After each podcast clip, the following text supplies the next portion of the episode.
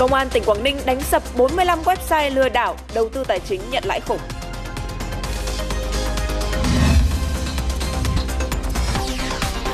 Giá nhiên liệu thực phẩm tăng cao, ảnh hưởng lớn đến đời sống của người dân châu Âu.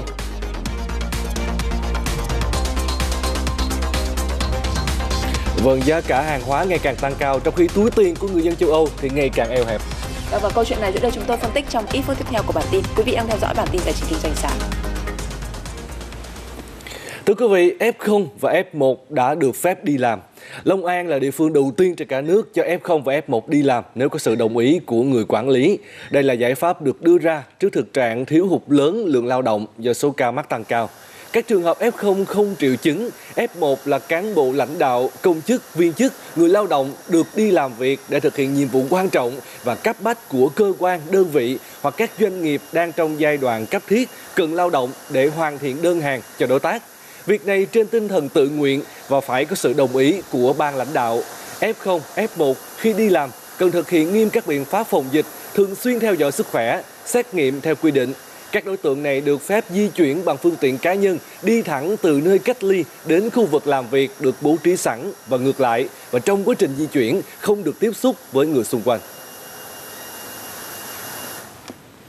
Để các ngân hàng có thể có nhiều dư địa cho vay hỗ trợ cho các doanh nghiệp, đặc biệt là các doanh nghiệp vừa và nhỏ khi cần thiết.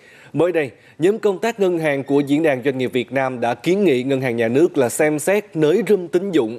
Theo các chuyên gia thì trong những tháng tới, dự báo nhu cầu vốn của doanh nghiệp sau dịch kỳ vọng sẽ còn tăng cao. Để kinh tế phục hồi tốt hơn thì việc mở tỷ lệ tín dụng cho các ngân hàng sẽ có lợi cho cả khách hàng và doanh nghiệp một số chuyên gia của các công ty chứng khoán nhận định với việc được nới râm tín dụng trong thời điểm hiện nay, ngân hàng sẽ có thêm cơ hội cho vay mới và các gói tín dụng ưu đãi lãi suất của các ngân hàng thời gian gần đây hướng mạnh vào duy trì và phục hồi sản xuất kinh doanh của doanh nghiệp khi nền kinh tế trở lại. Trước đó, các chuyên gia cũng đưa ra dự báo tích cực về kịch bản tăng trưởng tín dụng trong năm nay với mức tăng từ 14 cho tới 15%. Như chúng tôi đã thông tin trong các bản tin trước, đề xuất lấy ý kiến về các chính sách thu thuế bất động sản của Bộ Tài chính gần đây đang khiến cho thị trường nhà đất xôn xao. Nhiều ý kiến cho rằng là giá nhà có thể bị đẩy lên cao hoặc là xuất hiện tiêu cực trong việc nhờ đứng tên hộ để trốn thuế. Còn đa phần doanh nghiệp thì cho rằng điều này sẽ tạo gánh nặng thêm cho họ, nhất là khi họ còn chưa hồi phục hoàn toàn sau cú sốc của dịch bệnh Covid-19. Tiền sử dụng đất thuế thu nhập doanh nghiệp, thuế chuyển nhượng, phí trước bạ. Đó là những loại thuế phí đầu vào đối với hoạt động kinh doanh bất động sản hiện nay và đều được tính vào giá nhà ở. Các chuyên gia phân tích, việc đánh thuế nhà ở vào thời điểm này sẽ dẫn tới hiện tượng thuế trồng thuế, làm tăng giá nhà. Đánh thuế tài sản chắc chắn là không ít thì nhiều sẽ có ảnh hưởng đến cái giá cả nhà đất. Ở ít nhất vì ba cái lý do như sau. Thứ nhất, do cái nguồn cung về nhà đất tại các thành phố hiện nay cũng như là cái tương lai gần thì vẫn đang thiếu hụt đáng kể so với lại cái nhu cầu tăng cao những cái năm vừa qua. Nên ờ, đương nhiên là nó sẽ nghiêng một cái xu hướng là tăng giá. Thứ hai do cái ảnh hưởng của cái việc thu thuế ờ, nên nó cộng hưởng trực tiếp gián tiếp qua lại nhiều yếu tố khác nhau cho nên là nó sẽ làm đội chi phí đội giá thành và ảnh hưởng đến cái giá cả mua bán. Thực tế, giới đầu cơ nhà đất luôn có nhiều cách khác nhau để né các loại thuế, mà đến nay các cơ quan chức năng vẫn đang phải đau đầu tìm cách xử lý như kê khai nhà hai giá, thu tiền tranh bên ngoài hợp đồng. Việc áp loại thuế mới chưa chắc hạn chế được đầu cơ mà lại ảnh hưởng trực tiếp đến những người khó khăn lắm mới mua được nhà ở. Thì chúng ta đã thấy nó không hợp lý, phải không ạ? Vì có những cái cá nhân hoặc là cái hộ gia đình người ta sở hữu 4 500 mét vuông nó sẽ khác với một cái hộ gia đình cũng có từng ấy người nhưng sở hữu hai, ba cái nhà, nhưng mỗi cái nhà vài ba chục mét vuông. Đánh thuế mà không khéo thì chúng ta, cái việc mà hành thu nó sẽ khó khăn. Nếu áp dụng đánh thuế thời điểm này thì hoàn toàn không thích hợp, không hợp lý. Ờ, vì là nó không có lý do gì khi mà nhà nước đang áp dụng một loạt cái chính sách kích cầu hỗ trợ sản xuất kinh doanh miễn giảm ờ, lãi suất, thuế, phí lại phí, tiền thuế đất mà lại đi đánh thêm một loại thuế mới mà trực tiếp là ảnh hưởng đến cuộc sống người dân và ảnh hưởng đến cái chi phí sản xuất cũng như là rất nhiều lĩnh vực rất nhiều doanh nghiệp. Để chống đầu cơ và điều tiết thị trường bất động sản, giải pháp căn cơ là phải giảm bớt thủ tục pháp lý, khơi thông nguồn cung, từ đó mới kéo giảm được giá nhà và tạo thêm sự cạnh tranh lành mạnh. Các ý kiến chuyên gia cũng cho rằng Đối với thị trường bất động sản, trước khi ban hành một sắc thuế mới, cần có sự đánh giá kỹ tác động tới thị trường. Doanh số bán hàng ô tô trong tháng 2 tiếp tục ghi nhận tháng giảm thứ hai liên tiếp. Số liệu mới được Hiệp hội các nhà sản xuất ô tô Việt Nam công bố vào chiều qua. Cụ thể thì trong tháng 2, các đơn vị thành viên Hiệp hội các nhà sản xuất ô tô Việt Nam bán được hơn 22.800 xe các loại, giảm 26% so với tháng trước. Trong đó, xe du lịch giảm 31%, xe thương mại giảm 7,6%. Về nguồn gốc, trong khi doanh số của xe lắp ráp trong nước chỉ giảm 18%, thì doanh số của xe nhập khẩu nguyên chiếc giảm đến 36% so với tháng trước. Theo đánh giá của các doanh nghiệp, thời điểm tháng 2 trùng vào đúng dịp Tết Nguyên đán, dẫn đến sự sụt giảm chung của toàn thị trường ô tô và các thương hiệu cũng không nằm ngoài quy luật chung này. Thưa quý vị, liên quan đến vụ việc 5 doanh nghiệp điều của Việt Nam đang đứng trước nguy cơ mất trắng 162 tỷ đồng khi xuất khẩu hàng sang Italia, khi mà sử dụng phương thức thanh toán giao tiền thì giao chứng từ TP. Và rủi ro đã xảy ra khi mà hiện nay các doanh nghiệp này đang mất quyền kiểm soát các bộ chứng từ gốc. Thực tế là có không ít doanh nghiệp kinh doanh xuất nhập khẩu đã gặp tình huống mất quyền kiểm soát bộ chứng từ gốc này khi mà thanh toán quốc tế. Tuy nhiên, Hiệp hội Điều Việt Nam đánh giá trong lịch sử hơn 30 năm giao dịch quốc tế thì đây là lần đầu tiên mà nhiều doanh nghiệp đồng loạt gặp vụ lừa đảo lớn đến như thế này. Do đó thì sẽ phải kết hợp nhiều giải pháp cả ở trong và ngoài nước để giải quyết vụ việc, đồng thời hạn chế rủi ro cho các doanh nghiệp xuất nhập khẩu trong dài hạn. Từ một câu chuyện có thật xảy ra vào năm 2015, doanh nghiệp này cho biết đã từng gặp trường hợp suýt bị lừa với phương thức tương tự Khách hàng khi đó liên tục yêu cầu doanh nghiệp cung cấp mã vận đơn chuyển phát nhanh của bộ chứng từ gốc. Thực tế, trong kinh doanh xuất nhập khẩu, nhiều doanh nghiệp Việt Nam cũng gặp tình trạng tương tự khi cung cấp mã vận đơn cho khách mua, sau đó bị mất quyền kiểm soát bộ chứng từ gốc. Một trường hợp rất là kinh điển và có rất nhiều người gặp nên chính vì thế nên tôi đã viết thành một câu chuyện ngắn không được phép thông báo cái số vận đơn chỉ đến khi ngân hàng nhận họ xác nhận nhận họ họ đã cần confirm thì lúc đó mình mới thông báo và chúng tôi giữ nguyên tất cả những ý kiến đấy trong suốt 7 năm vừa rồi.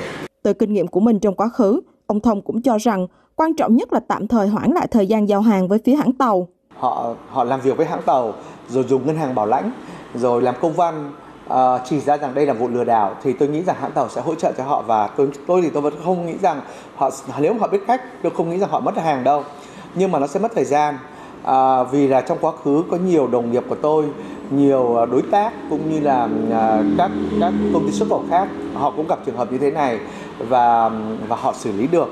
Cho nên là tôi nghĩ rằng là cái cách thức mình làm quyết liệt uh, kết hợp với ngân hàng cũng như là các lãnh sự. Để ngăn chặn được thì cũng từ tư vấn của các uh, chuyên gia trong ngành là phải cần có các tòa án có thể rằng là các trung tâm trọng tài vận dụng những yếu tố mà thuộc dạng là À, khẩn cấp để có thể ra những cái phán quyết mà không cần phải sự có mặt của người nước ngoài. Hãng tàu Costco, một trong số các hãng tàu vận chuyển cho biết các chi nhánh của hãng đều phải làm theo thông lệ quốc tế. Do vậy, các doanh nghiệp cần đưa vụ việc lên tòa án và cung cấp chứng cứ của người bị hại, nhưng trong thời gian ngắn khó đáp ứng kịp, do vậy cần thời gian bổ sung bộ hồ sơ chứng cứ. Hiện tại, phía Vinacast đã gửi công văn đến công ty mẹ của các hãng tàu để yêu cầu có biện pháp ngăn chặn khẩn cấp, bảo vệ quyền lợi cho doanh nghiệp Việt Nam. Tiếp theo câu chuyện về tình trạng nở rộ các chiêu thức lừa đảo trên không gian mạng trong thời điểm đầu năm. Mới đây thì Công an tỉnh Quảng Ninh phối hợp với Cục An ninh mạng và Phòng chống tội phạm công nghệ cao Bộ Công an đã đánh sập 45 website lừa đảo đầu tư tài chính nhận lãi khủng trên không gian mạng. Ban đầu xác định số bị hại lên đến hàng nghìn người. Đây là cái gọi là sàn đầu tư tài chính vườn lan rồng nghệ.net. Tự quảng cáo là cho lợi nhuận lên đến hàng trăm phần trăm Người chơi chỉ cần tham gia là có thể thu về hàng chục triệu đồng mỗi tháng. Người không chơi chỉ cần vào online điểm danh thì cũng được hưởng lợi nhuận. Chúng tôi vào điểm danh thì được 5 ờ, ngàn nên là nó cuốn hút nhưng mà khi tôi tham gia nhiều tiền thì lại không rút tiền được như cam kết. Lần theo những chứng cứ, hàng chục trinh sát, phòng an ninh mạng và phòng chống tội phạm công nghệ cao, công an tỉnh Quảng Ninh đã phối hợp với các đơn vị nghiệp vụ chia thành các mũi tấn công bắt giữ 4 đối tượng cư trú trên địa bàn tỉnh Quảng Ninh và Nghệ An do đối tượng Mạc Văn Lai cầm đầu. Qua đấu tranh, các đối tượng khai nhận là đã lập nên các website này nhằm mục đích lừa đảo, chiếm đoạt tài sản. Khách hàng đầu tư ờ, nhỏ tôi sẽ trả sau 24 giờ. Nếu khách hàng lớn đầu tư ấy 10 ngày đổ lại là tôi không trả lại tiền trả lãi cho khách hàng lớn nữa là để lấy lòng tin của khách hàng. Tôi ờ, sử dụng tài khoản ngân hàng của tôi ấy, tôi chuyển sang tài khoản ngân hàng khác của tôi, chuyển đi chuyển lại. Theo tài liệu điều tra, khoảng 2 năm nay, nhóm này đã thành lập 45 website với nội dung đầu tư tài chính, trong đó có nhiều trang kết nối với hệ thống MT4, MT5 với cam kết lãi suất từ 15 đến 30% mỗi tháng để lừa đảo hơn 1.600 người dân trên khắp cả nước nhằm chiếm đoạt số tiền hàng chục tỷ đồng. Khi tham gia đầu tư mở tài khoản đăng ký trong trang web, người đầu tư sẽ nhìn thấy lợi nhuận của mình gia tăng. Đấy. Tuy nhiên, sau đó người đầu tư là có người đầu tư sẽ không thể rút được tiền vốn và tiền lãi về nhóm đối, đối tượng duy trì hoạt động mỗi trang một trong một thời gian thì sau đó xóa trang chặn liên lạc của người đầu tư để chiếm đoạt tài sản rồi lại tập trung lập trang web mới để tiếp tục hoạt động lừa đảo. Để rút tiền và che giấu nguồn tiền, các đối tượng đã sử dụng 12 điện thoại cùng nhiều máy tính khác nhau thực hiện truy cập vào các app banking, ví Momo, sử dụng 24 tài khoản Viettel Pay và thực hiện các hợp đồng kinh tế. Hiện công an đã xác định được 3,6 tỷ đồng tại 5 tài khoản lừa đảo.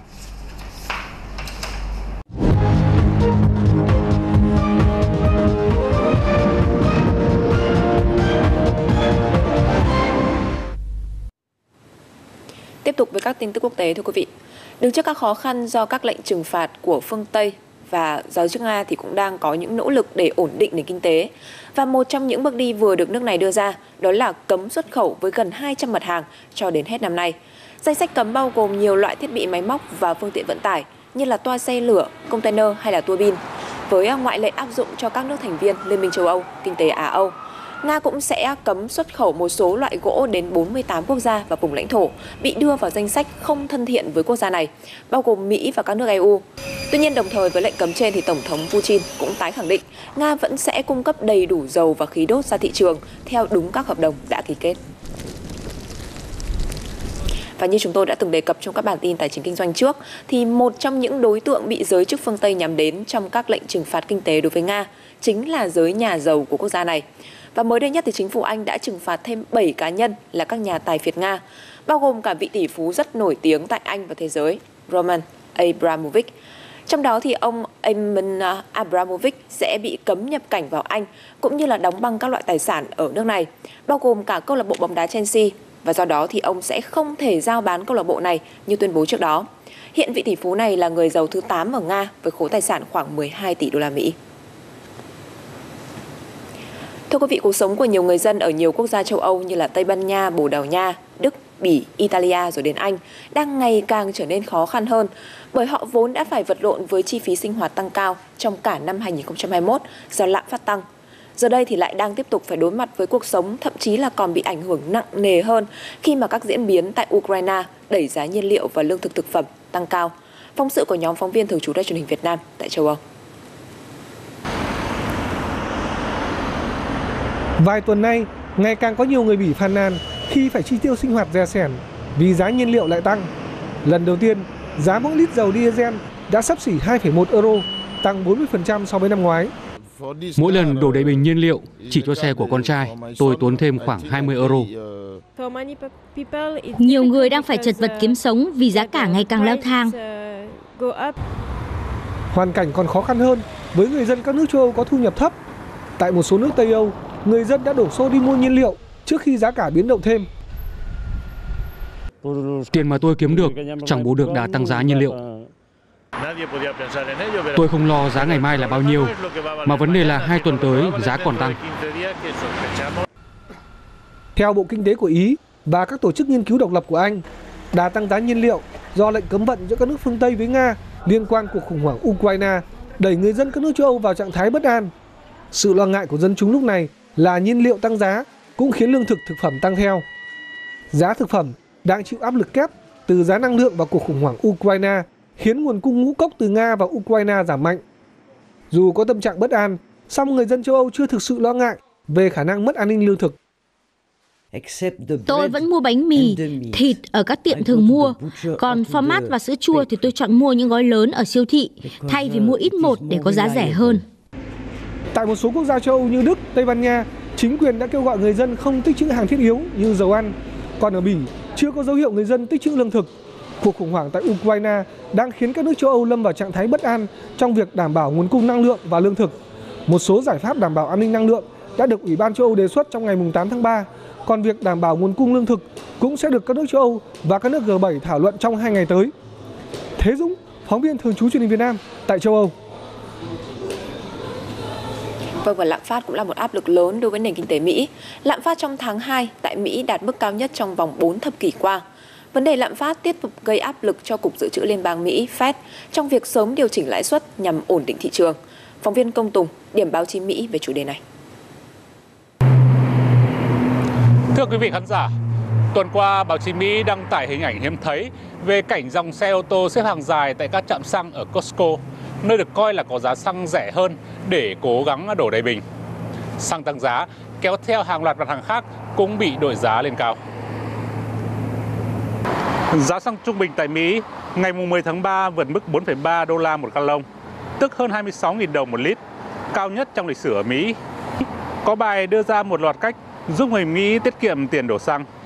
Theo đó, người mua nên tìm các cây xăng giá rẻ thông qua phần mềm ứng dụng, trả tiền mặt tại cột bơm hay dùng thẻ trả trước thanh toán để được hưởng giá ưu đãi.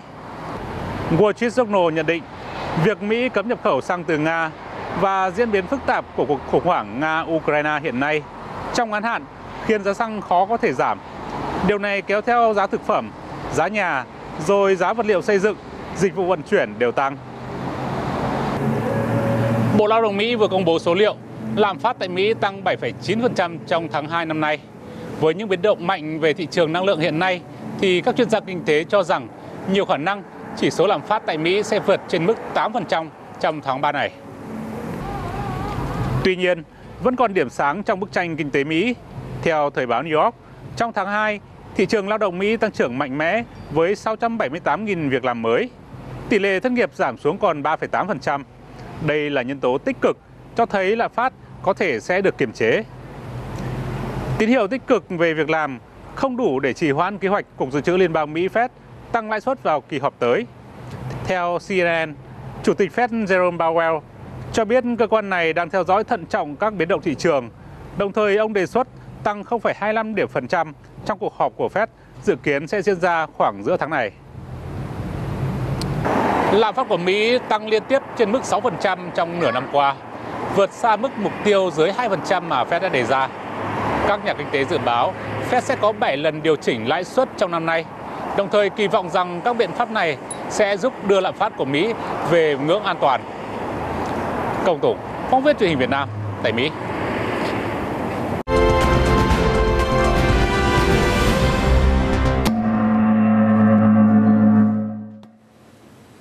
Đêm qua, phiên giao dịch ngày thứ năm tại phố Wall đã chứng kiến sắc đỏ quay trở lại các chỉ số chính, kéo dài chuỗi biến động bất thường của thị trường xung quanh tình hình tại Ukraine. Chỉ số công nghiệp Dow Jones có thời điểm mất gần 400 điểm trước khi hồi phục một phần, nhưng mà vẫn đóng cửa với mức giảm khoảng 0,3%. S&P 500 và Nasdaq cũng chốt phiên đi xuống dưới 1% sau khi cuộc đàm phán giữa hai ngoại trưởng Nga và Ukraine kết thúc không đạt được kết quả nào.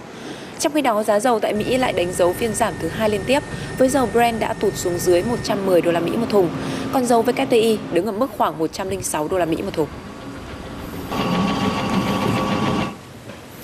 Xu hướng thị trường lúc này vẫn tương đối là khó nói cả ở thế giới và ở Việt Nam. VN Index khởi đầu ngày hôm qua khá tích cực nhưng mà áp lực bán đã thu hẹp đà tăng có được từ phiên sáng, khiến cho chỉ số này chỉ còn tăng nhẹ hơn 5 điểm. Bên cạnh đó thì khối lượng giao dịch sụt giảm cùng với diễn biến khối ngoại duy trì bán ròng cho thấy tâm lý của nhà đầu tư vẫn đang khá là thận trọng. Trong báo cáo triển vọng thị trường mới công bố, chứng khoán Everest EVS đánh giá chỉ số VN Index trong tháng 2 đã dằn co dao động trong biên độ hẹp từ 1.470 cho tới 1.521 điểm. Và trong ngắn hạn, EVS cho rằng ngưỡng 1.470 sẽ tiếp tục là ngưỡng hỗ trợ mạnh. Nếu thanh khoản có sự cải thiện và VN Index vẫn vận động trên ngưỡng này thì nhiều khả năng sẽ vượt được mức cản 1.520. Tuy nhiên, nếu không thể duy trì trên ngưỡng hỗ trợ này, hỗ trợ tiếp theo của chỉ số chính của thị trường có thể là 1.424 điểm. Căng thẳng địa chính trị gián tiếp đẩy giá hàng hóa tăng như vũ bão và cổ phiếu liên quan cũng vì thế mà đua nhau tăng vọt, như là cổ phiếu của ngành thép chẳng hạn. Trái với sự tích cực trên thì ờ, nhiều mã của doanh nghiệp có đầu vào sản xuất nặng về hàng hóa thì lại hứng chịu đà giảm mạnh. Sự hụt hơi tại cổ phiếu xây dựng là một ví dụ điển hình như thế. Tính từ đầu tháng 1 tới nay, CTD, FCN rồi HBC đều giảm khoảng 25%. Sở dĩ giá cổ phiếu xây dựng phản ứng mạnh với đà tăng của vật liệu xây dựng như vậy. Bởi giá vật liệu xây dựng thường chiếm 45% tổng chi phí thi công công trình, chủ yếu là thép và xi măng. Các nhà thầu xây dựng đều đang phải ứng tiền trước mua thép để đảm bảo thời gian thi công dự án. Việc giá thép cũng như vật liệu xây dựng tăng khiến nhà đầu tư lo ngại biên lợi nhuận gộp của nhóm này sẽ suy giảm do gánh nặng chi phí. Dù đang gặp phải sự kiện thiên nga đen trong ngắn hạn, nhưng nhìn về dài hạn, chứng khoán BSC cho rằng cổ phiếu ngành xây dựng trong năm nay vẫn sáng cửa nhờ lực kéo từ đầu tư công cũng như nguồn cung bất động sản phục hồi sau Covid-19 do các dự án không thể triển khai trong năm 2020-2021.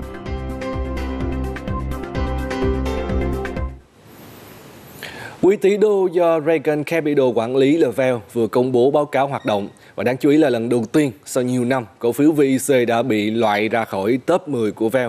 Và tuần trước đó thì VEL vẫn nắm giữ VIC với tỷ trọng là 3,89%, tương ứng là khoảng 29,5 triệu cổ phiếu. Top 10 cổ phiếu lớn nhất à, trong danh mục à, của VEL đáng chú ý có sự xuất hiện của MBB với tỷ trọng là 3,51%, thay thế cho VIC Tại ngày 3 tháng 3 thì tỷ trọng tiền mặt của quỹ lên tới 2,59%, tương ứng với 68,1 triệu đô la Mỹ. Đây là lượng tiền lớn nhất mà Dragon Capital nắm giữ kể từ Tết Nguyên đán cho tới nay.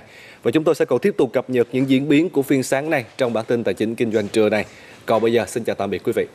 Cảm ơn quý vị đã quan tâm theo dõi.